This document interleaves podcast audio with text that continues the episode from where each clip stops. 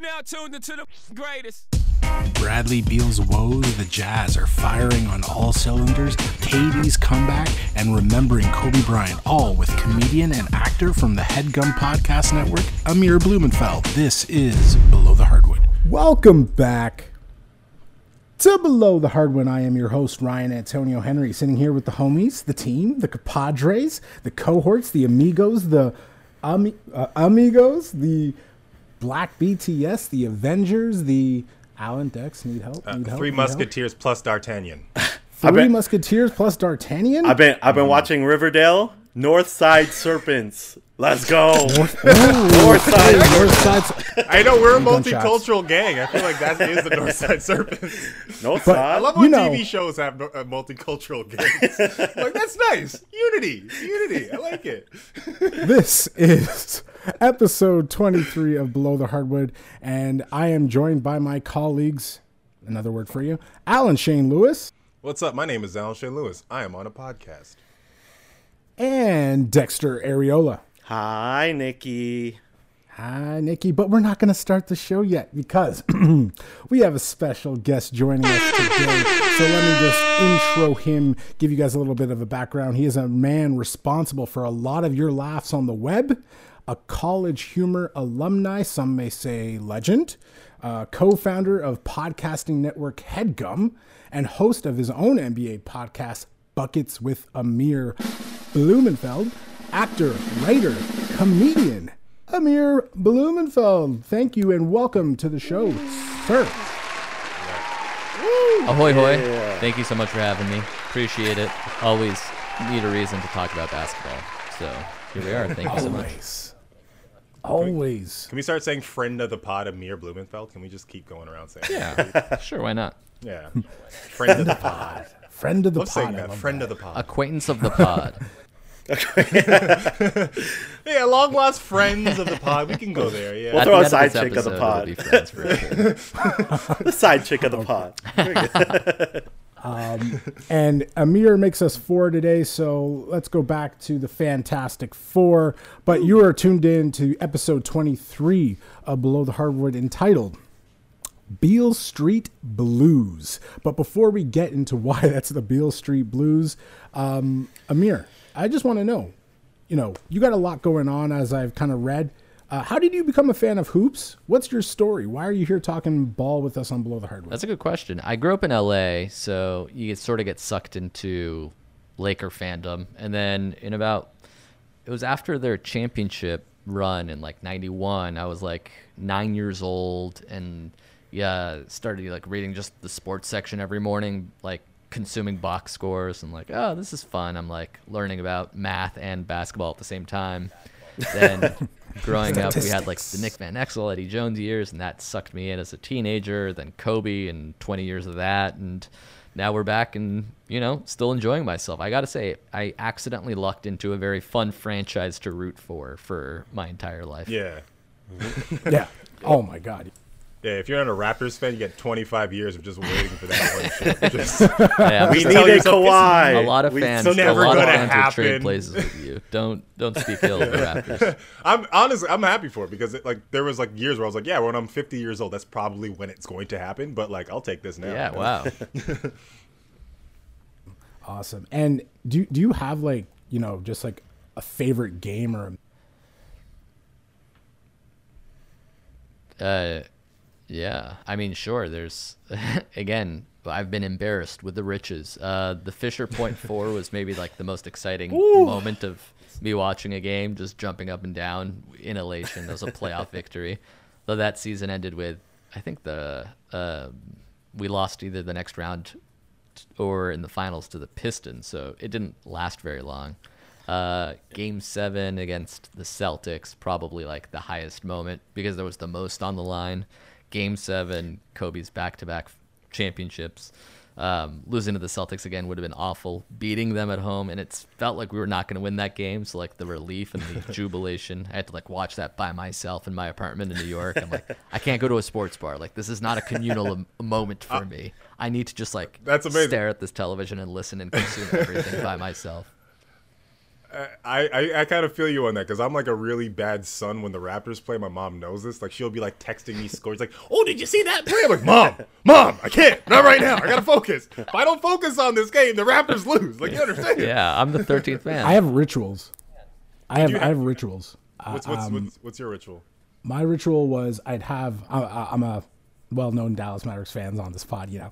Um, I have my two jerseys. I have a Nowitzki and now I have a Luka for obvious reasons. Nice. And what I would do is I'd have the Dallas um, uh, like front of the jersey for home games, and then for away games I'd flip it and have Nowitzki showing on the back for away games. And I had to have my room closed. I couldn't change the channel. if I did it once, I screwed them. And I, and I shit you not, I don't in think it's 2011, working there, every Ryan. game I didn't follow that.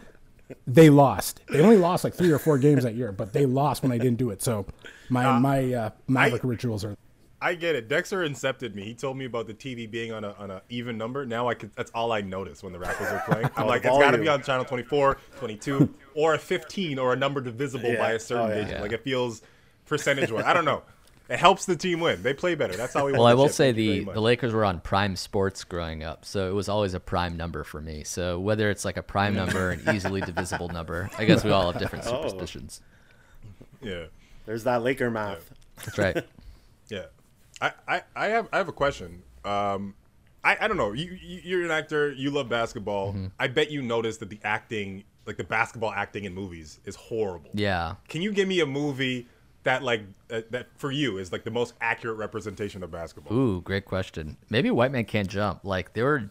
Woody was pretty good at shooting, and I think he like played like high school or D three, and then whatever Wesley Snipes was taught. Uh, I heard like Denzel was going to be that guy, and then he couldn't dribble a basketball, so they gave it to Wesley Snipes. and he has some like really good dribbling and like behind the back, double behind the back passes, and the trash talk. I think that's the most accurate. And like the shooting, just the first twenty minutes of that movie like meant so much to me growing up that it made me just want to play basketball in addition to like being a fan of the sport. So I saw you had your uh, bad jersey blog Yep. way back when. Yeah. Um, I personally think the Lakers baby blue sleeve jerseys are probably the worst. Uh, what, in your opinion, do you think is the worst jersey ever? like by a team. I I think I said this on my podcast once. The the Deron Williams uh, baby blue Jazz jerseys are probably the most forgettable jerseys in NBA history. They're like- Baby blue is the. Uh, they're, is- they're neither sounds really like the color. bad or really good. They're just like they're never gonna do like a throwback to that era, like 2004 Are we Andre talking- Kirilenko Utah Jazz jerseys. AK Like forty seven. Nobody cares. talking these ones here? Yes, Jesus, why? like, look at those jerseys for sale. There's no need. There's no need for that.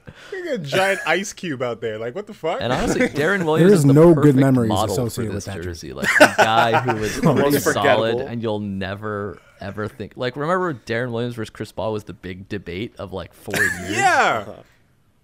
We were, Is we the were all jury like, still out on "Whose that?" side are you on?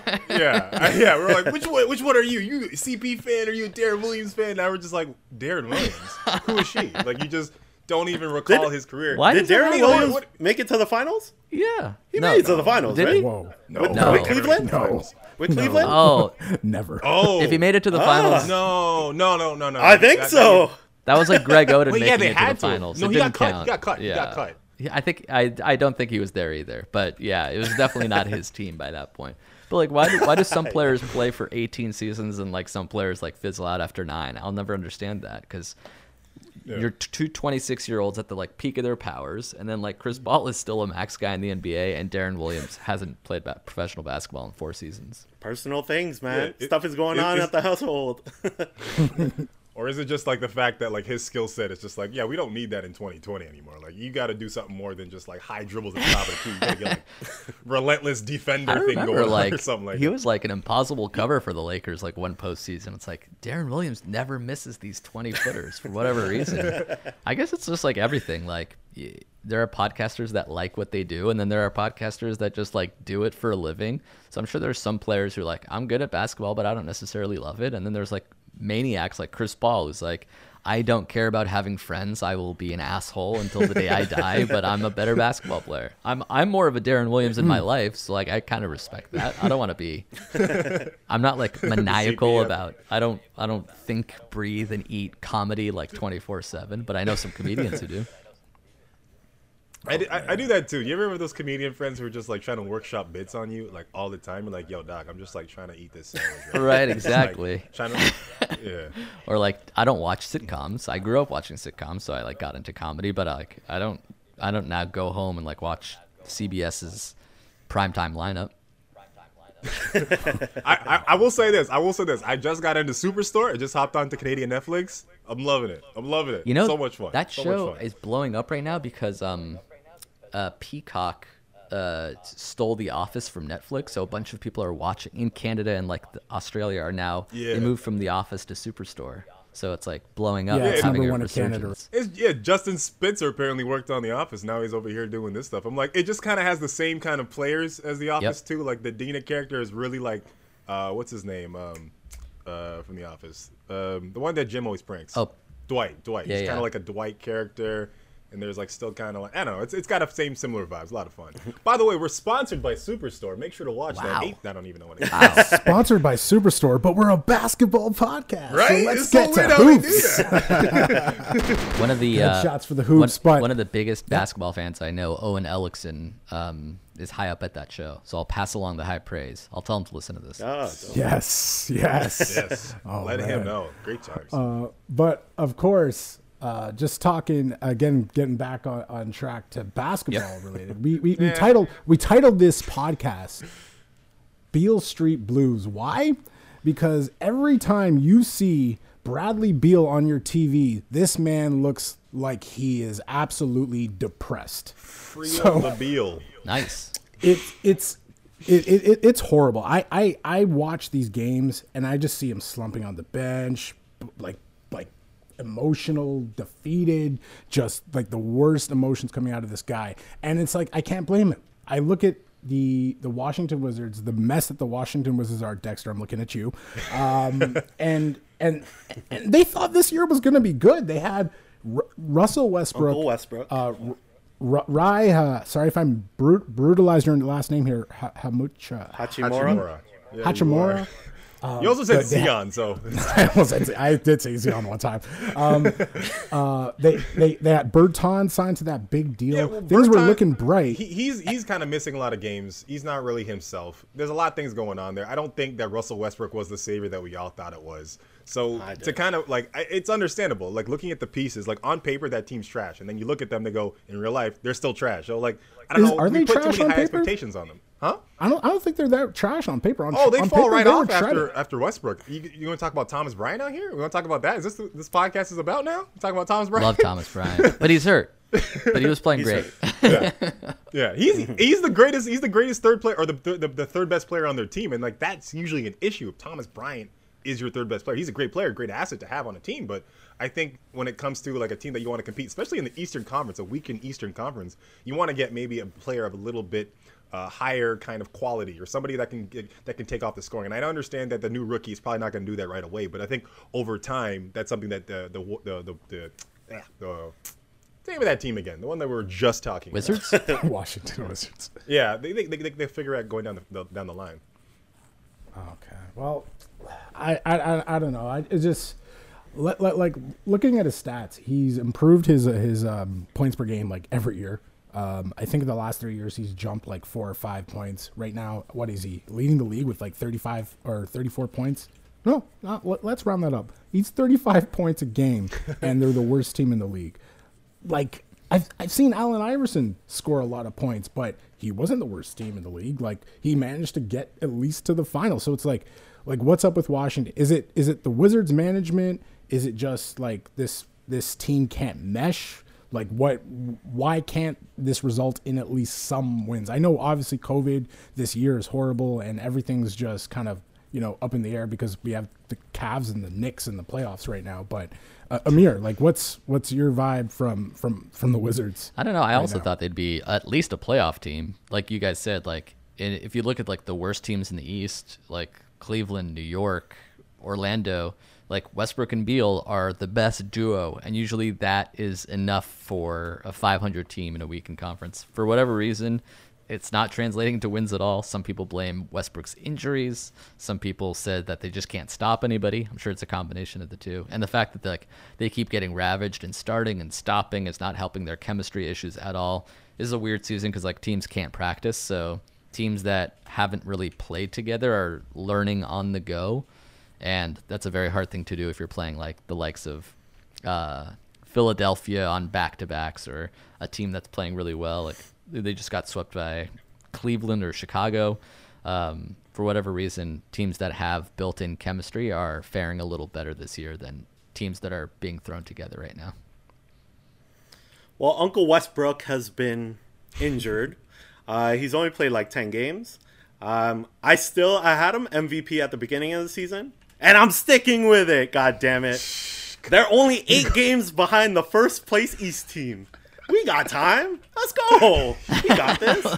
But Yeah. if they want to trade Beal, I have a few destinations for him. So here are my trade thoughts. Yes, so I'd like to hear it. I have Beal going to the Mavs for Hardaway, Yes, yes. Brunson, Yes.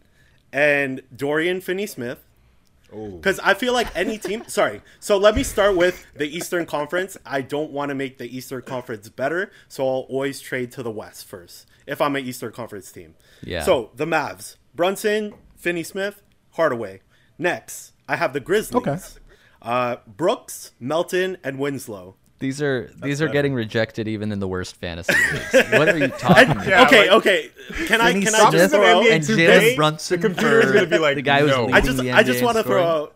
I I, I want to throw you. out. They have to throw in like eight picks as well. Oh, okay, yeah, So- four picks, Okay. seven and pick lottery swaps. tickets and yeah. lottery tickets too, right? Like just a the a ultimate of them, haul. Yeah, like- they're throwing in the number one pick regardless of who gets it. They'll figure out Oh a way yeah, to get hundred that percent. Um, the next one is Suns for just straight up Booker. I think the Suns are done with Booker. I don't know No. why. I'll, I'll I'll take Beal instead of Booker. That's a good one. Yeah, Beal's Monty's more got- proven than Booker. Let's be honest. Uh, I don't know. I think I think it's potato potato. I think you can go with either one and make ex- like cases for each one of them. I, I think out of all those trades, that might be the best one, but still the least feasible. I got Uh, one I have more. a more realistic. Oh, you have one more? Okay, let me hear it. Uh, the Thunder, Shai Gilgeous, and 12 first round picks that they have hoarded. and you entire can add another I think team. so. You can add another thing. team. Yeah, Yeah. I, I have a more realistic one. Uh, I say Beal to Denver for Michael Porter Jr. and some other pieces. I think you can kind of play that around. Michael Porter Jr. is kind of feeling restless over in Denver. He wants to shoot the ball as many times as possible. This gives him an opportunity to be the man of a team, take over, do whatever he wants to do. Also, now you bring in Beal. Now you you you, you add him to an already MVP kind of player like Nikola uh, Jokic, and also it gives some pressure off Jamal Murray. I feel like Jamal Murray has been kind of like he, he, has these spurts where he kind of goes in and drops like crazy amounts of points, but some games he just doesn't have it. So if you have an ability to like share the load with somebody who's like in your backcourt who can shoot the ball just as well as you, can do the crazy things that you do, and you have a one-two punch like that, I think it kind of benefits both teams. And I think him going to the Western Conference once again, Dexter, to your point, yeah, you don't really strengthen the Eastern, and you know I think that gives him an opportunity to finally like play for a chip because like I feel sorry for Beal. He's out here every night losing these games, and he won't ask for a trade. He's like too proud to beg. And I feel like we just need to like just rip him out of there and just like here, just go go win somewhere else. You know, figure it out. it's funny that basketball makes us feel bad for a 26 year old that makes 40 million dollars a year playing a game.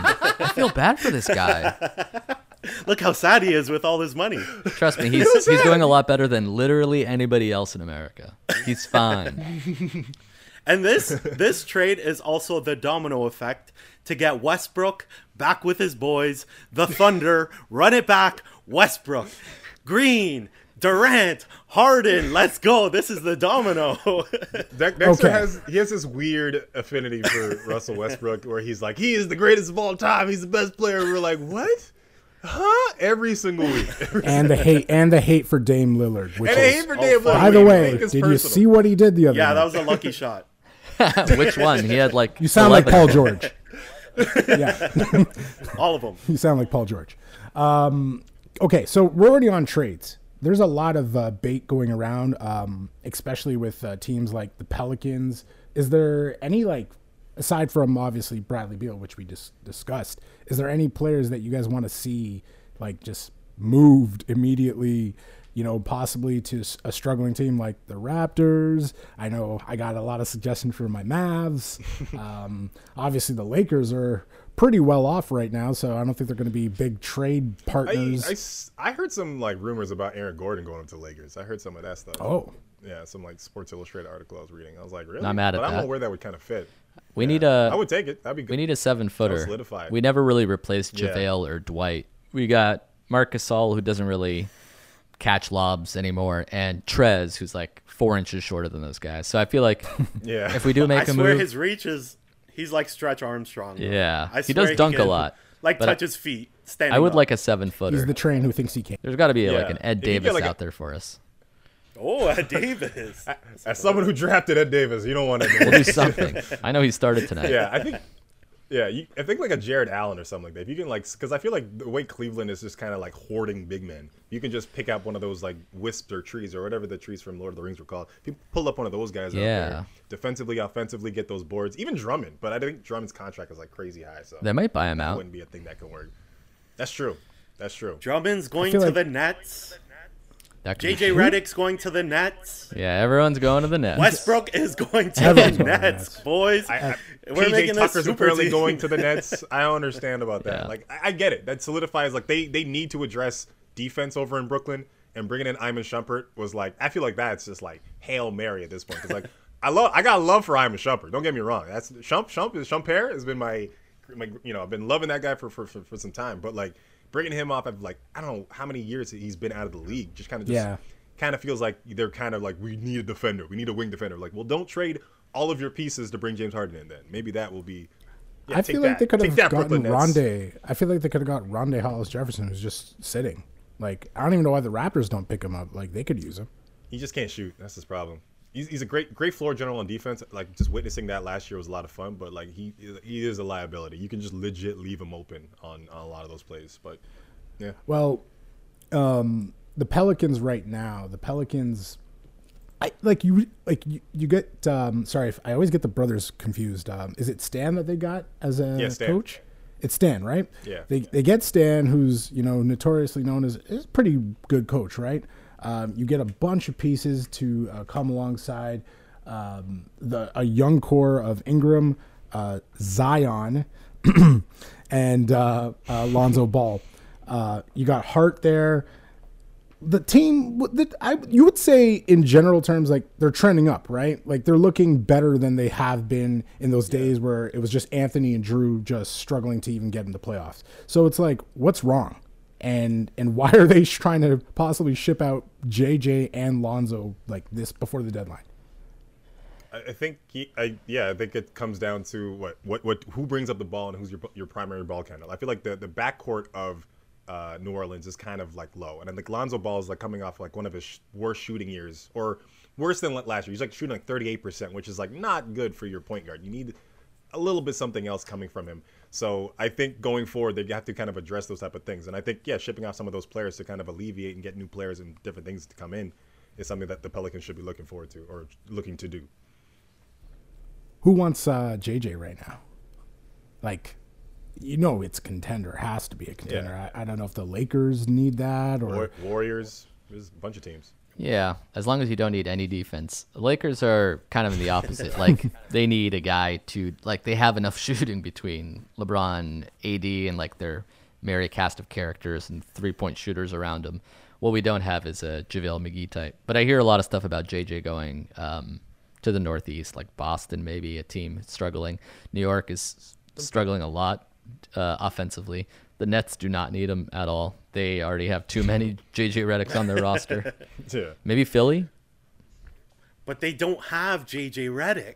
They don't have That's JJ what they Redick. want. They need- how do you how do you replace defense? More offense. That's right. Especially with D'Antoni. Just bring in Yeah. more offense. oh, defense doesn't work? It's okay. More offense. Here you go. But that's the scary thing with the Brooklyn Nets. They actually have the ability to, to like the best defense is more offense. Because like some of these games, it comes down to where like they're just porous on defense, but their guys will come up there and just score three pointers immediately right away. So it's just like, how do you even defend that? You can't defend it. Yeah. So like, if they if they know. score 150, they'll win. Don't worry. but each Oh player my has to score fifty themselves. I'm skeptical. I'm skeptical Um, for their playoff chances because they can't stop anybody. Yeah. Um, I got one for Dallas because they're the worst uh, three point shooting team in the league, which absolutely makes no sense. Um, I want to see JJ there. I love to see Beal there. I love to see Drummond there. I love to see a lot of people there right now. But um, they could definitely. I, I wouldn't be surprised if Cuban has something cooking to get to get that three point up because it, it is Go get Markkanen. Go get Lauri Markkanen. All right, open up your court. Get some three point shots in there. I know Maxi Kleber's out there, but he's like, eh, sort of okay. But I feel like there's gonna be a fire sale in Chicago because after firing your coach, this season's kind of already kind of feeling like a wash. What do you do? What's the next step? And I feel like Zach LaVine and, and Lauri Markkanen are like gonna be on everyone's like topic. Everybody's gonna want to like a piece of those guys to bring them on their squad because they're both amazing players and they're both very very young. They're both Yeah. proven to be like excellent scorers in this league. So I just want to see them in a better situation. Oh, 100%. And they're I I like they're definitely on the move. Like um I on well, speaking of the Dame Lillard shot, you just saw Zach LaVine just walk off the court. Just was like he's over it. I'm done. I need yeah. I, I, and I love it. I love it cuz I'm just like, yep, that that was the caption that was running through my head. He is leaving Chicago. like he just wants he he he, he just needs out. But um can we talk about a team that's not underperforming? In fact, I, I quite frankly think they were being overlooked until they absolutely destroyed my Mavs back to back games. Um, the Utah Jazz. Um, and for years, I would always look at the Jazz and just be like, this team's not serious. This team's not going anywhere. Yeah, they got the young core. It's exciting. You got one of the best uh, defensive centers in the league in Rudy. You got one of the most. Uh, uh, you know, exciting offensive players in Donovan Mitchell, often compared to Dwyane Wade. But it's like I just never take them seriously. Like I was just like, okay, they're going to bottom out. They're usually a four or five seed, um, probably a second round exit, which they usually end up doing. But the Jazz, like this year, is this different? Like, are they not the best team in the league right now? Uh, They're actually and- not. They lost tonight, so they're Oh, they, well, they place. did lose tonight. They did lose tonight. They're like but 11. Yeah, after after any eleven team straight. can win eleven Any- straight Any team can win eleven straight. It's Oh, the 12th, that's the hard. The Jazz. Yeah. Yeah. No, I, I don't know. I think people overlook the Utah Jazz because it's boring basketball when it comes down to it. I feel like Donovan Mitchell is electrifying. He's fun to watch, but like once again, it's still kind of looking at the Utah Jazz as this kind of like kind of oaky, kind of slow, kind of pace basketball. But they're doing a great time or doing great this season, uh, performing very well defensively. They're looking a lot better, and they're like really up there in rebounds too as well. So shout out to Rudy Gobert, who's on my fantasy team. He's playing great. He had like a 30-20 game the other day. Utah is pretty good. Yeah, that was We just don't Yeah. care because they're not the Lakers, the Clippers, and to a lesser extent Denver. I think they're solidly fourth best in the West, and they. Yeah. I don't know if they can beat any of those teams ahead of them though, but I think they can give maybe Denver a run for their money. I think I think they did. Utah They is did. they're definitely a solid team. Like Royce Royce O'Neale is coming into his own. Uh, Rudy Gobert is playing amazing. We have a nickname for him. It's Patient Zero now. Uh, Donovan Mitchell didn't even play the past two games, uh, but uh, Jingles is hitting his shots, and I want to shout out my Filipino bro- blood brother, Jordan Clarkson. He will be the sixth man. I met Jordan Clarkson at a Max's in Vaughan, Ontario. It's a Filipino restaurant, five minutes away from Andrew Wiggins, 30 minutes away from Drake's house. And we had a great dinner, great conversations. We had a chicken adobo, garlic fried rice, and a halo-halo for dessert. Great guy, See the six scrapes? See man the this scrapes? year. He's played with Kobe. He's played with LeBron. He knows how to win. Sorry, you you, Most you drops talk I've like you guys shared a meal together, but the picture is clearly at like a book signing. I'm sorry to blow up your spot, but you did not share uh, any food Damn with it, him. green looks like screen. signing That's a green screen. That's a green screen. Yeah, I feel like, I feel like the, Oh, the beverage that you guys shared is the water bottle that he was just drinking Yeah. off to the side. I just Yeah. brushed them and then that was it. You can hear him yelling next in that photo. All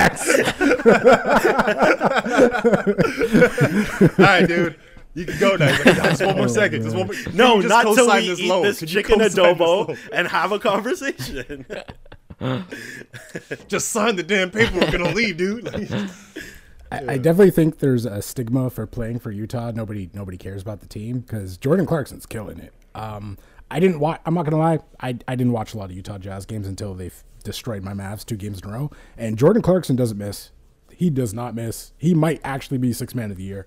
I, I am Over he- Chris Boucher? How dare Yeah, you? yeah. He uh, he might be six man of the year. Um, I think he dropped over uh, forty between uh, those two games against the Mavs. So uh, I saw a lot of Utah, and uh, honestly, Alan, I think they're actually pretty exciting these days. They're no, they're I- hitting they're hitting threes at a bit large rate. I, I'm just saying, like, they're not the sexy team. Like, I No, will watch them. It's good basketball. It's fun to watch it. There's good ball movement. They have kind of that one, that next man up kind of mentality and rotation where it's just like, oh yeah, we all just kind of do it, and it's it's good basketball. Don't get me wrong, it's good basketball. Am I gonna watch it on League Pass? Maybe I should. I probably should. You're right. I should watch it. If they probably can get if they You can get it- a I just Bradley Beal myself into it. somehow, I just heard myself. if they can get the Bradley hmm? Beal trade somehow, I think they would be the team to watch. If if they can get Bradley Beal, but who who would you even trade off that team to get Bradley Beal? One yeah, thousand right picks. they're clicking. Uh, patient zero. Uh, Right. I was. What, what, what- what is Utah known for other than like uh, Brigham Young University? Like, Karl Malone's jersey. Yeah, Mormonism. Mormonism. They'll trade you some Mormonism. There you go. That'll that'll help the locker room. Yeah. All right. So uh, before we get into, I know we kind of jumped the gun there, but um, Yeah. and yeah, just to close out the first half here, Amir, any any thoughts on uh, on the Jazz there? They're playing great. I don't see them any better than those top three contenders in the West, and maybe not much worse than the teams below them, like uh, Phoenix, Dallas, that whole that whole crew. So I think they're Yeah. the best of the rest. Yeah.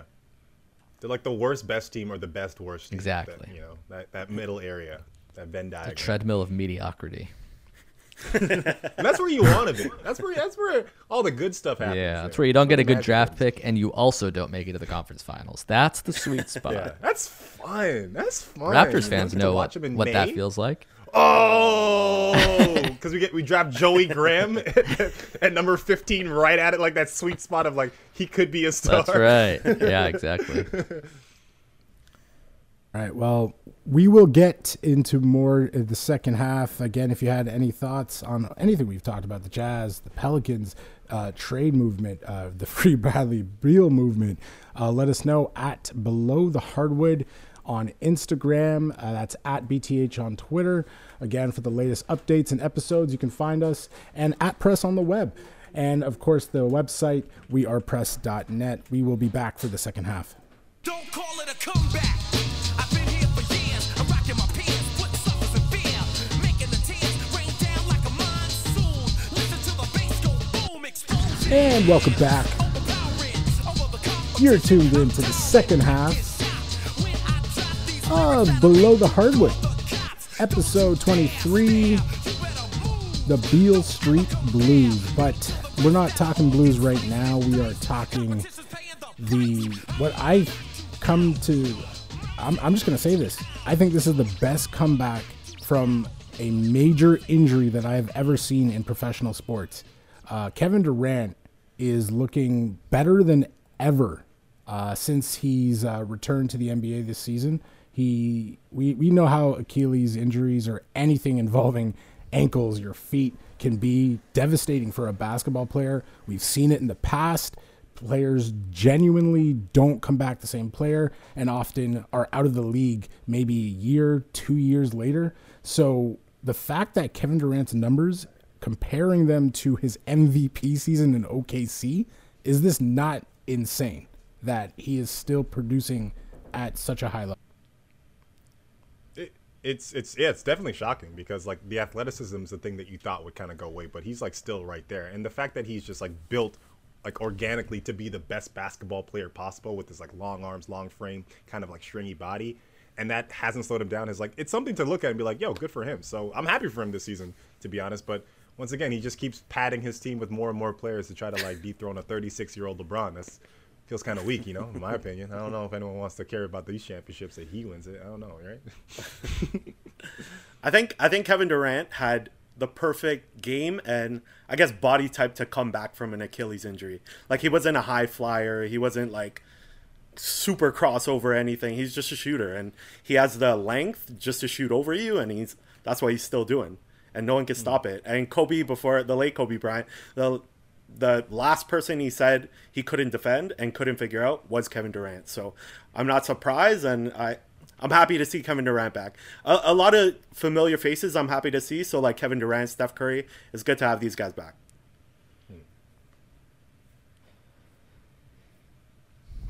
And Amir, um, your take just on what you've seen from KD. Is this not like the greatest comeback that we've seen in NBA history? Like you, you just think of like players like Grant Hill, um, Brandon Roy, uh, even Derrick Rose. Although Derrick Rose could be up there as, a- as a good player for comeback, but uh, what do you what do you feel about uh, Kevin Durant? Or, Yeah. or any players from the past or present? I mean, it seems like a perfect storm. Like he tore his Achilles, which is the grossest injury. Like when you think about it, but it once you were you're able to take a over a year to recover. I wonder if there's any lingering soreness or pain because it's not like a degenerative knee thing. It's like a a clean break. It's like that that gross uh, bone break thing is actually one of the easiest ones to come back from because like once the bone heals you're sort of as good as new we have never seen it to this extent but the fact that it was like an amazing store, scorer like kevin durant who didn't necessarily like like derrick rose with a knee injury rely so much on his acls to cut laterally this is a guy who can like just shoot over the top of anybody so even if he is feeling lingering pain, which I don't even know if he will admit to, uh, it wouldn't bother him that much. And the fact that he was able to take like a year and a half, almost two years off, now he's coming back and he seems like the same exact player. Maybe he is the same exact player. Uh, maybe even better because he was so rested from not playing or not really walking or running that much. Uh, yeah, he looks every bit as able a scorer as he was two years ago. I, I, once again, this I, don't- I don't know if this is true, but like I, I feel like because like the Brooklyn Nets have Mike D'Antoni and Steve Nash, and I feel like Phoenix Suns had one of the best like um, staff as far as like recovery and injury. They were they did it so well. Like even Vince Carter kind of still implements things that he did from his tenure playing over there. So I feel like Steve Nash has some type of read as far as like how your body feels, how you play. Because like if you notice, he's not playing all these different games. He's got the load management thing, the Kawhi thing. So hopefully he keeps his body in tip top shape, and we can see him play some uh, some nice uh, playoffs basketball. And uh, like Dexter mentioned, uh, Steph Curry also back. Um, not maybe not like back to his form yet, but at least he is looking entertaining, looking like him, him uh, somewhat of himself again. Uh, the Warriors might even get back into the playoffs, depending on you know how this COVID season works out. But um, I would like to say that, uh, and, and just in terms of like looking at you know some other players that have come back from like like injuries like this, like Derrick Rose is still playing in this league, and and he's still. I, I want him out of Detroit because I feel like he could actually be a help to a contending team that needs a guard. Um, Derek's been great. Um, just looking at yeah, Steph, Steph Curry coming back. The one thing I would say, I, I love how when he first came back, he had the braids and he was like ready to go. He was real cocky, shooting the ball. And then like when they were losing too much, he's like, okay, braids gone. I gotta like focus on this game. I gotta make sure every shot goes in. You know, I gotta like mentor Wiseman at the same time. So I just gotta, I just give a shout out to the the, the braids uh, taken out. I, I noticed that when it when it, when it happened immediately. They were too didn't tight. you didn't you have a, a steak dinner with him, Alan? me, me, me, me, me, me and Steph Curry, good friends, friend of the pod. Uh, yeah, he was at he was at a Toronto's uh, what's it called? What's that place? Ruth's uh, Chris. Ruth's Chris. And I just like I was like, can I take a picture with you? And then that was No, no, no. So no. apparently you had a steak I'm the only dinner, one at BTH. both medium rare, both ordered the same thing. as we always do, as we always do. Me and my good friend Steph Curry. see, uh, see, see the godfather of my scrapes for see the scrapes for dessert too. Yeah. okay. Yeah. Uh, apparently, I'm the only one that hasn't had a, a dinner with a professional basketball player yet. So You gotta get on it. It's kinda- the kinda it's the missing out on bee's knees.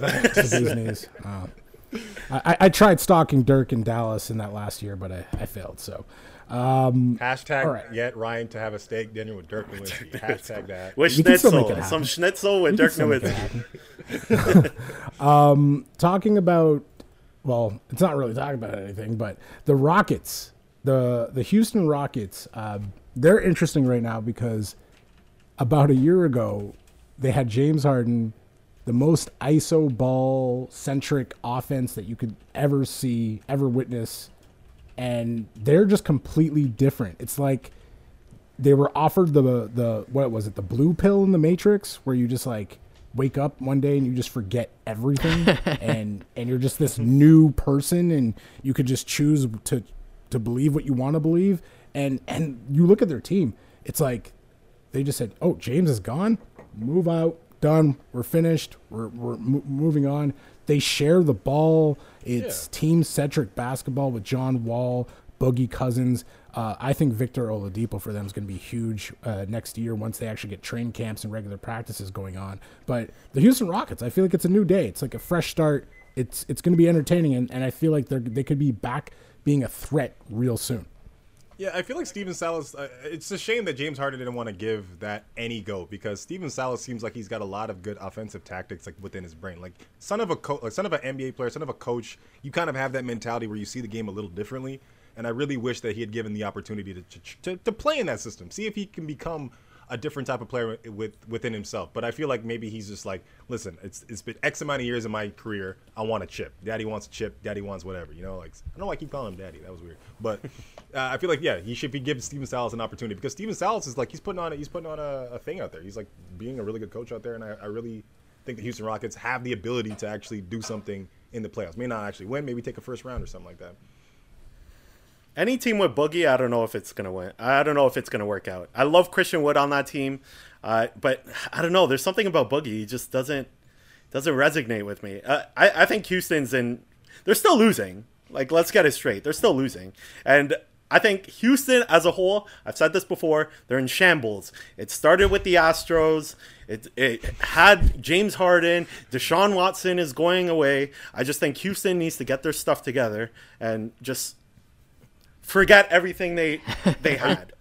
Are they are they buy in or what, what what what should they do right now? Should be trading for new pieces, trying to figure out an identity. I think the detriment of losing Westbrook is hu- bigger than we thought. no one cares about Westbrook. That was their detriment. No one cares. I promise you. I promise you, the Houston Rockets are better off without Westbrook right now. way better, way better. Oh Yeah. my God, they're they're loving the fact that he's gone.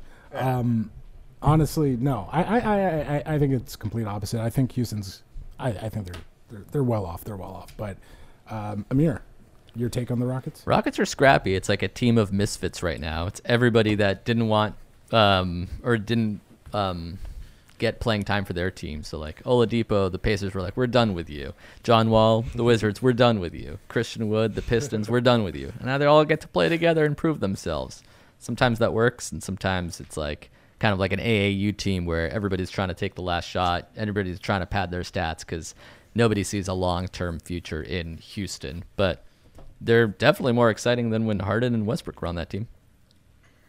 Oh my God, I I think you're onto something. They they are literally team chip on the shoulder. That's right. Like if you look at all their players, Demarcus, permanent chip on his shoulder. He's pissed all the time. Uh, Christian Wood, pretty pissed that you know Detroit didn't believe in him, and he's probably going to be the best young. Ta- he's probably the best young talent in the league. Uh, Victor didn't, you know, care to leave, or di- we know Indiana didn't care for much uh, for him. Washington, the same thing. They're they are literally team Yeah. chip on the shoulder. And Steve, Even Steve- PJ Tucker. Steve- Stephen Silas too. Like imagine you're a coach of a new team and you have your start. And you're like writing up all these plays to use them properly. And obviously you find out he's not even going to show up to training camp. He's just like, nah, nah, son, I pass. like that's got to feel some type of way as a coach where like your star doesn't even want to like entertain the idea of you being his coach. Uh, but let's talk about somebody who doesn't have a chip on his shoulder. Uh, a legend, if you want to say. Some people, I have this conversation online a lot, and anybody outside of Toronto doesn't believe in Kyle Lowry. Um, anybody inside Toronto, we're ready to. Jersey retirement's already being planned. The statue's already being planned. You know, he he he could probably live rent free in Toronto for years. We we we did the Kawhi eat free here. Uh, eat, Kawhi eats free Actually- here thing uh, before he left on Bef- to Before, LA. before, before we get into this, can I just? Can I, I want to ask Amir, what, like, what is the outside opinion of the Toronto Raptors amongst NBA fandom, like not in Toronto? Um, you get that? Yeah, I mean they're they're overachievers. They always seem to hit their over for like the estimation. They uh, they're kind of like the Utah East, so they're a team that like is always in. They're always in the mix, I knew it. but not necessarily Damn championship it. contenders until, of course, they got Kawhi Leonard. And I guess Yeah. it's a sign of um, it's a good sign of progress that you're always seemingly one player away from potentially winning a championship. Yeah, nothing's more validating than uh, being one, like doing one trade and then winning a chip because you're like, I knew it. I've been telling you for years. We were one way, We were one just away." one piece away. Yeah. That one player was a once in generational like type of talent, but it was just one piece. That's all it was. I the thought entire I thought. Giannis was going to go to Toronto when he was hemming and hawing over his contract and his connection to Masai and Toronto's an awesome city for him. It's still a small market. He, he honestly probably should have gone there. Um, for whatever reason, I think he seems in- to love Milwaukee. I think inside Toronto, we knew that he wasn't coming for some reason. I don't know what No, it I was. knew. No, it was it was was something sold. something in the air. We we just didn't believe it.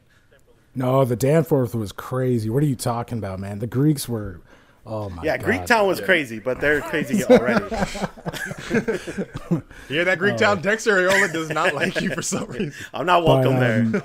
You're not welcome. On the dance floor, just someone just slapping up a euro, just like, nah, dog, turn back, bro. Not not Get across this here. line. you turn back home. if you didn't hear it, the reason why we're talking about Kyle Lowry is because uh, just this past week he uh, scored his 10,000th point with the Raptors, which is huge. Uh, yeah, it's not your 20,000, whatever, but it's not career points. That's 10,000 with one franchise. Not a lot of players have that done, and he did it. And for a while now, you know, Raptor fans have debated is he the greatest Raptor of all time? Um, so obviously, you know, the easy names are Vince Carter, the easy names, Chris Bosh. Um, you look at obviously Kawhi Leonard being the one that really helped us finally bring the chip that nobody saw coming.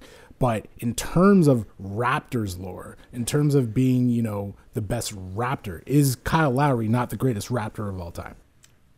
Yeah, I think I think you got to go with Kyle Lowry. I know, like Vince Carter kind of inspired everything. He was kind of the the, the flint or the the the, the tinder that kind of exploded into this like kind of Raptor fandom. So like I feel like Vince Carter deserves a nod, but I think Kyle Lowry kind of embodies what like a Raptor player is. Like when we think of like the Toronto Raptors, we think of Kyle Lowry and his big old booty. Got a big old bu- dump truck. If you say Raptor, like Raptor player, I'd say Lowry, but Raptor, we have to say Masai. Masai pulled all the strings. He's the Wow. puppet master. His first move was get rid of Andrea Bargnani.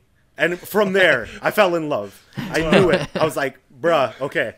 I know you know what you're doing now. You got rid of the cancer on the team. Even though Bargnani is way ahead of his time and probably would average 25 uh, we had him in now- these times. If we had him now, oh, that's another chip. We're going back to back. I'm like, keep shooting. Don't rebound. Don't even get in the key. Just stay in the three point line. That's for have fun. Have fun. But out the there. best Raptor, I have to say, is Masai. If we could retire his, I don't know, his sweatshirt or his his tie. his suit or something, I say put it in the Raptors and call it a day. Call it a franchise. Just a single tie up there. That's nice. Who the hell is that? I think he's getting a statue. I think he's getting a statue, and I think he's going to be the only one to have a statue for a long, long time. Because um, I, I, I think the Raptors franchise is big on Kyle. Like, Yeah. Yeah, I was gonna.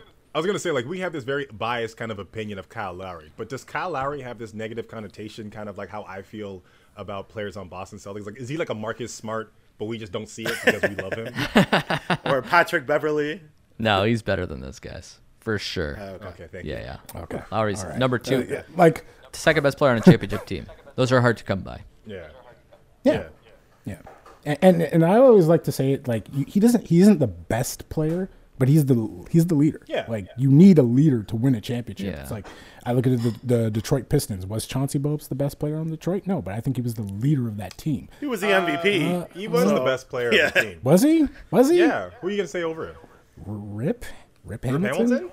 Hamilton? His ability to score is pretty Offensively, Yeah, but Insane. Big, big shot Billups. I think you got to give it to him. Yeah, and then obviously defensive juggernauts. You had like Rasheed Wallace and Ben Wallace. So Amir, we hate Detroit though, right? We hate Yeah, that team. fucking Screw that team.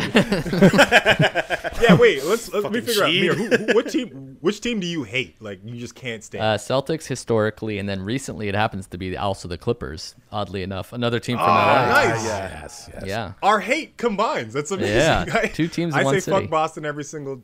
Yeah, I hate Boston and I hate Steve Ballmer for like poaching everything that we had. Like he's just like watching what the Raptors do. He's like, ooh, Kawhi, I'll bring him in. there. Serge Ibaka, let me bring him in there too. It's like, okay, calm yeah. down. Don't- We're not your don't hate Ballmer. minor league team. I love Ballmer. I have a con- Billionaire Ballmer I have a Club boy. I love Billionaire have a- Ballmer Club. He'll do whatever it takes to win that championship. He'll trade everyone for Paul George. He'll do anything. So Billionaire Ballmer Club, I'm a part of it. Go add that on Facebook. There's one guy in there. He might have to move the He he, might have to move of- the team to Seattle if that's what it takes, but I don't know if he's willing to do that. Yeah. I have a confession. Um, the team I hated is the Lakers. That's fair. Um, that's fair. That's mainly you it happens because- a lot. We understand. I grew up being an Allen Iverson fan, and you guys took away his one and only championship. You know, I, they didn't take it away from him. He wasn't gonna win that. I, I was there. I was like, I was an Iverson fan too. Watching him just go against it, I was like, the fact that we got one, I'm happy for that guy. their first one too. That was the only one the Lakers dropped. Kobe, Kobe for me was the ultimate villain. So that's why, obviously, it's like I, I love the guy. Uh, now I loved Kobe when he switched his jersey number 24. because that's when I saw the mat- exactly. That's when I saw the maturity. That's when I saw you know what I'm gonna give back to the league. He he really took. Like I hated number eight. I hated Afro Kobe. I thought he was the most arrogant dude ever. He just would come in, destroy my teams, laugh about it, talk as much trash, and I couldn't do anything about it. And the Lakers just kept getting everyone they wanted. Just oh oh like oh man, I just I, I as a kid I just couldn't stand the Lakers. Yeah. Smooth transition. Smooth transition. yeah, right? Talk about segues, ladies and I- gentlemen. I, yeah. I sorry, yeah. oh no, go go go for it. No, I I, I kind of feel the same way too because I, I kind of grew up like Kobe was the antithesis. Like I felt like I, the players who I liked always went up against Kobe. Like I was a LeBron fan for a lot of times since like since he came in the league, I was kind of that. So I kind of always was on the LeBron side of the Kobe. But kind of like years coming back, kind of like like kind of rewatching a lot of his games, his interviews, and everything like that. I gained like way more respect and like kind of admiration for like what he did. Like kind of like I don't know. For me, it's like Little Wayne. Like Little Wayne was like huge in high school, and I was like, I don't want to listen to this. I don't want to listen to this. And then like now that I'm older and I like hear a Little Wayne song, I'm like, ooh, that shit slap. Yeah, yeah, like this is the whole time I was ignoring this. I was like, that shit like, slaps. okay, ooh, lick me like a lollipop. Goddamn, Lil Wayne, how'd you come up with that shit? You know, I, it's, it's how I kind of feel with Kobe, where I look back and I'm like, I, I was I was hating on him, and I, I should have been enjoying him, and I, I'm probably gonna have the same thing with Steph Curry like years later, where I'm like, I should have just been been watching him. Yeah. Because the only time I watched Steph Curry this year and I was like rooting for him was against the Clippers, and I was like, this hits different. Well, that's a- when you like root for Steph Curry. Yeah. you- it feels better. That's how I feel about uh, people that hate LeBron. Like, it's, it must suck. You spent 18 seasons like seeing greatness and like it pisses you off. Like that seems like the opposite of what NBA fandom should be. Like, if you were rooting for this Yeah. guy, you're like, wow, this is so impressive. This is so amazing. Like what he's able to do on the court. But if you're rooting against him, it's just like all that amazing uh, positivity Yeah. gets transferred to negativity right before it hits your brain for some reason. I think mine is probably gonna be it. It's Dame time. I'll probably appreciate him later, but god damn it, I hate him. and his raps, all his rap musics. Oh, I, if, Hey, here's he's a good Marcus ass Smart. I th- I don't think I'll ever like him. I just I just Just straight. I liked him when he was in Oklahoma State, but as soon as he put on that Celtic uniform, I was like, I don't know, man. Something about this, something about all this, not a fan of. Yeah, I'm that way with Pat Bev. I'm like, he does a lot of talking for a guy that averages like seven points and four rebounds a game. The the wildest thing, like, Uh-huh. uh, you had the last five years, the next ten years are ours, and like Steph Curry was like, aren't you like 33? Just like like, you're older than I am. yeah, how do you expect to do this for ten years? Yeah, years? exactly. Kind of just pestering around, pestering Nuts. around. But let's talk about it. Kobe Bryant, obviously uh, a, a big week for Laker fans, a big week for um, fans of Kobe. Uh, the anniversary or uh, of, of of his passing, um, and also the anniversary of the 81 point game, which is kind of what I wanted to focus on to remember Kobe. Obviously, we have Laker fans in here, but we also have guys that are from Toronto. So you put two and two together, and you get Kobe's 81 point game where he absolutely demolished us.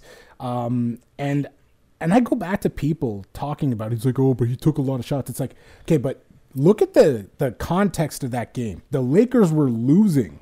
They needed him to shoot to win. They needed the game was pretty much decided in the last couple of minutes, and it was just Kobe just going absolutely off. Didn't matter who he was uh, scoring on. Obviously, Jalen Rose to this day gets the blunt of it with those funny commercials, but um, I love how he embraces it though. yeah. He just embraces Oh, it though. I love that. Yeah, that's how you know you just like actually respect the person. like you, it doesn't come down to like whatever. It's like, nah, you you drop 81 on me. Kudos to you. That was amazing. You slapped our team.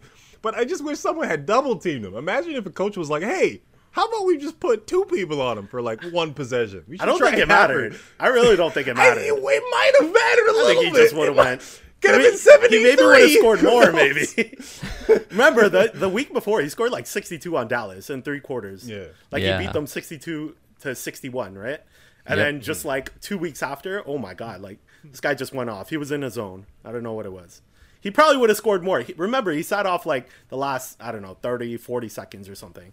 So if the game was even closer, could have went for 100. That's what I mean.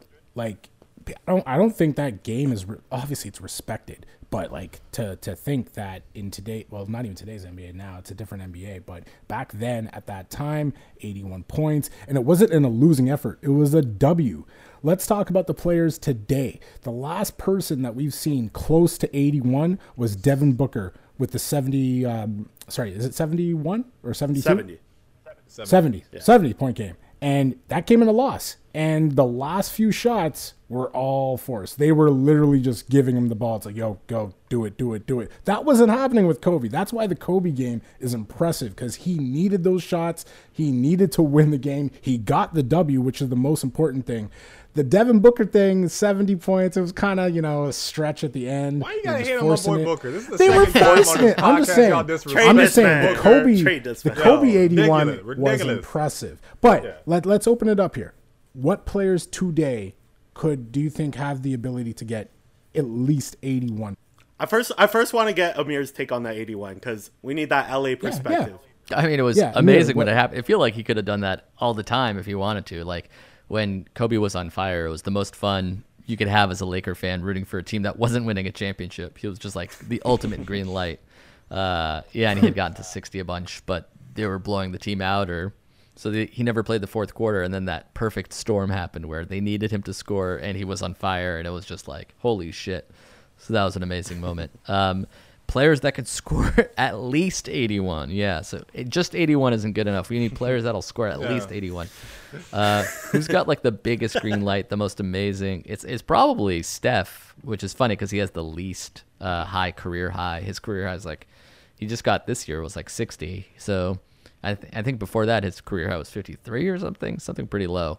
But when Steph is on fire, obviously, like I can imagine him scoring 25 threes in a game. Like these are layups to him, so I I can't imagine it hasn't been higher. And I assume that one day he might even be able to do it. Yeah, I could I could see that. Uh, uh, Other players, I think, yeah, you make a good point. Like, you need to be able to score, but also the green light as well. Because like some players, we can we know you can score, but you just don't have the opportunity. Right. So I'm gonna say Damian Lillard, Dexter, as a player who possibly can do that. Because there's some games where just it's Dame time. It's absolutely Dame time, and there's no one else who's gonna score. And he just like starts pulling up from his own half just to show, just to score the score the bucket.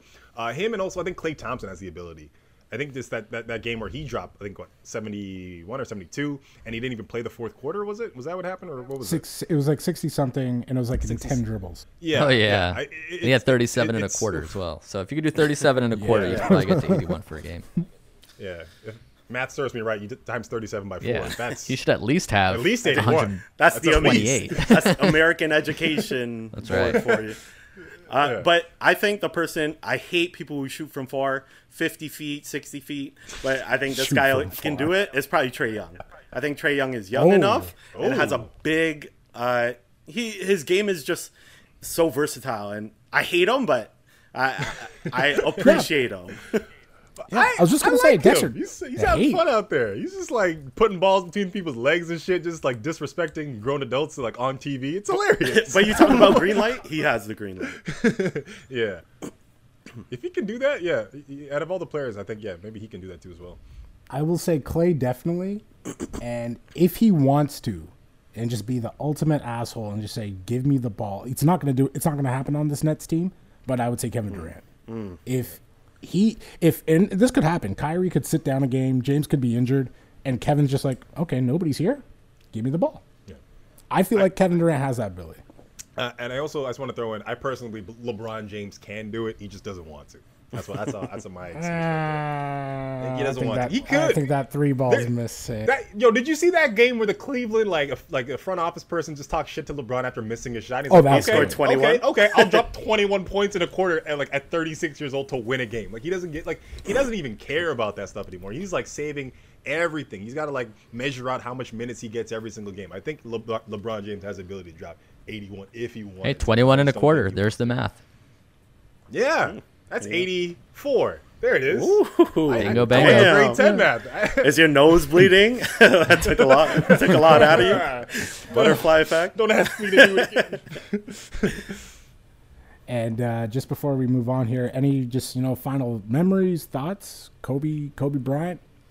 Uh, I think Kobe Bryant's rap career uh, needs to be discovered. I think we need to listen to more K O B E L O V E. Great track.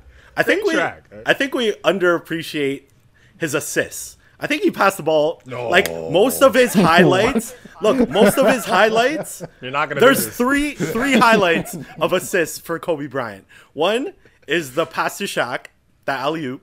That's a big highlight. No, the Rodney Second one, Tur- Tur- Tur- Metta World Peace, Yep. right? Kobe passed me the ball. And his last statistic ever was a pass to my guy. Jordan we shared Clarkson. chicken adobo and garlic fried rice.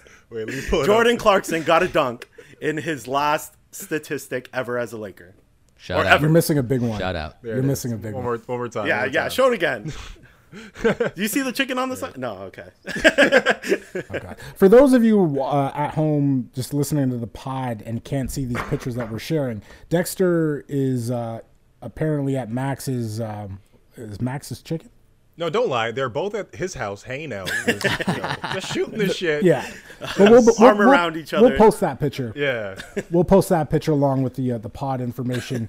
Um, but yeah, I, I'll just say um, Kobe for me. There was it was a it was a love hate girl um, early on hate for my love for Iverson and him not getting the ring, um, and then it, it quickly turned to love with his um, his the way he just changed his his, his persona, his perception, um, his fighting for women's uh, basketball uh, just being that guy and, and the Mamba Foundation, uh, Gigi, all that stuff, and and the fact that he was just kind of like Jordan, the way where he, if you tell him he can't do something, he's gonna do it. And he had a career outside of basketball that was only just beginning.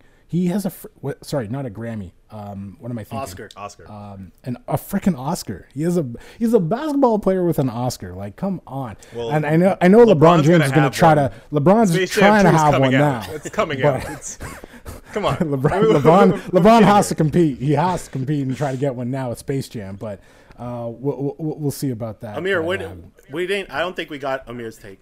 What do you remember about him? Oh, Nice. you like that? Very nice. I mean, he was the most important Laker of anybody like my generation. You know, 20 straight years. He seemed to be like the only Laker that cared as much as we did that the Lakers would win. So like he would never give up. He seemed to really pride himself on being a Laker more than other players who just came in and out of the organization. He stayed for 20 seasons. Um, and you know, if you were if you're like 40 years old and under, he's over half your life in your life. So he means so much to not only the organization but the city and you know you could see it in his passing like how many people were affected not only around the league but like around la he was like it was probably the biggest la celebrity in a city that's filled with celebrities That's nuts. That's actually nuts if you think about it. It's t- it's Hollywood, man, and, and and this guy has he had that city in his palm of his That's hands. right. It's, it's Yeah. crazy. The world and the world stopped. The world stopped when that happened. Yeah, I, I will say I love those Mamba mentality commercials, like the ones with like Kanye West and stuff like that, like greatness on top of greatness on top of greatness. Because the Mamba mentality was something that like he kind of like put out at the end, but I'm like you kind of actually saw it, just like just like whipping team teammates into shape and shit like that, and not expecting losses and kind of expecting greatness. Like, I, I really I really respect him for that. One hundred percent. And um, yeah, no, that that was great, guys. Appreciate it. Uh, shout out to Kobe. Shout out to Gigi. Shout out to uh, Vanessa Bryant. Um, so Amir, this is all for you. okay Uh, we're gonna ask you some questions here. They're gonna be, you know, LA themed, Laker themed, a little bit Laker centric. But uh, just to begin here, what is your f- all-time Laker starting lineup? Hmm, Nick Van Exel at one, Kobe Bryant at two, uh, Eddie Jones at three.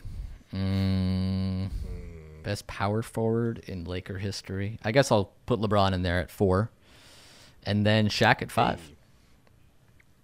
I like the Nick Van Exel man, Yeah, and the Eddie quick. Jones. I love the Eddie. You Jones. need those two. You need them. Okay, all right, all right. The Nick Van Exel for me, like my my memory of him is so blurred, just because I, I think he was a, a Maverick, and his Maverick days weren't that great. But um, The best mustache Laker- in the game, though. Best mustache, just just like a Alan old Dex, timey you guys got like Dex? Western guy. I loved it. All right, and uh, who would you champagne and campaign with after a Lakers championship? Any player in Laker history? Ooh, uh, J.R. Smith from the last title. He seemed like he was having a lot of fun. Mark Madsen. That's you gotta my pick speed. Mark Madsen. Yeah, I feel like hanging out with J.R. Smith would be a lot of fun. I feel like J.R. Smith like just takes you to like the fun clubs. He's like, hey, listen, you can just do whatever you want here, and you're just like, yeah, yeah, J.R. Smith, I feel it. I feel that vibe from him. You know? You want to take like- your shirt off? Take your shirt off. It's Yeah, okay, let's know? do. it. We go up on the on the go. on the stage and dance. Like, yeah, do it, man. Do whatever you want. I'm J.R. Smith. I don't know why he talks like me, but he does. And um, can LA? I we, you kind of hinted on this earlier. Can LA ever be a Clipper town? No, I mean there's too much history baked in. It would take like 60 years of Clipper dominance to outdo that, uh, which would I guess it could happen, just not in my lifetime. You know. All right. And uh, which is your favorite decade of Laker basketball? Um, 2000s start with the three-peat and then end with Kobe and Pau. It's hard. It's hard to beat. It's like a full story with the all is lost moment, and then we came back. Literally, it's like a movie. Yeah. It's like he starts off this great player, then he's like everyone just leaves him, and he's just left to like rot. But then he just comes back, and yeah, no, I love it. That's beautiful. Um, and uh, who's your favorite Kobe Bryant teammate? Uh, Pau probably because that was a great one-two punch and a great duo, just personality-wise. No one ever, no one ever says Smush Parker. No, not even Smush Parker. No says love Smush for Parker. Robert Sacre was a great teammate. He was just like off the bench when people did stuff. You know, he was out there. That's true. Yeah. I, I, I, I have a question. Okay. Does Rick Fox have the most handsomest jawline out of any Laker of all time? Oh yeah, definitely. I had the opportunity to Yeah. meet and work with Rick, and he's just like, Yeah. it just doesn't feel real because he's also like six foot eight. So it's like, why are you funny and also handsome and also six foot eight and you're a champion? Like, Yeah. I feel like I was watching. Does he like? Does he like smell nice? Does he like just smell just like? Of Or his hands soft. the, I don't understand what his weakness is. I really don't understand because he's also intelligent. It makes no sense. He won like every genetic coin flip that a human can have. Yeah. Excellent. Still, st- honestly, those series of sketches are like the funniest to me. I used to watch them all the time, like every single day. Like they were so. He's great. Yeah, Like when I when I show people, I'm like, yo, you gotta watch this Rick Fox one. This he's so funny. just and just that, yeah, that C plot of just him talking to his egg wife was so good. Down for anything. Yeah. Oh, man. Oh, and awesome. one last question, like uh, uh, video games. I don't know if you play a lot of them, but like, is there a basketball video game that kind of just really just like sums up like your love for basketballs or anything like I that? don't. I used to play a lot of NBA Jam. Um, yeah. So that was. Who's the prob- duo? Who's the duo? Uh, I would pick? play with the Magic. Um, Oh, okay. yeah. Is that that's not Horace? Who is it? Not Horace. I think it's Hardaway and Shaq. Shaq and Penny. Hardaway and Shaq. Oh, okay. Yeah, yeah. Yeah, I would still do the Bulls, even though it was no Jordan. It was just like, yeah, that was Horace Grant. That was Horace Grant and Scottie Pippen, and I was like, yeah, this is just the same thing as Michael Jordan. but twas not. Twas not. It was never, never the same. Awesome, awesome. Well, this this has been great, Amir. I we appreciate you coming on. Like honestly, this this this, this has been awesome. Um, can you just uh, give us your, uh, a, a bit of where the world, uh, where people can find you online? What are you doing these days? Uh, yeah, still podcasting for Headgum. So check out um, headgum.com. I'm sure there's something for everybody. Um, whether you're a fan of sports or comedy, Dungeons and Dragons, we probably have a show for you. Awesome. And again, your own uh, your podcast. Uh, you talk buckets. Yep. Talking Buckets on the Buckets podcast. So check that out as well. Appreciate it. That is great. And of course, um, my co-host Alan. Where can they find you, sir? Uh, you can find me on Twitter at the Alan Shane, and then Alan Shane on Instagram, Shoeless Lewis on Twitch, and make sure to watch the Great Canadian Baking Show. Uh, premieres uh, February 14th at 8 p.m. on CBC and CBC Gem. Uh, we have a lot of good bakers, so make sure to watch that. Yay! and ladies and gentlemen, Play my mother, mother music. Now. There it is. I'm living my best life. Ain't going back and forth with you now. I'm living my best life. Censored version. every week I change it up for you guys. That's living my Dex life. Don't forget the G, triple OG on the IG, Twitter, and TikTok. Living his Dex life. That's why he has that as his theme song. Shout out to uh, Lil Duval. But you can find me at R.A. Henry on Twitter, Instagram, or wherever you stalk people on social media.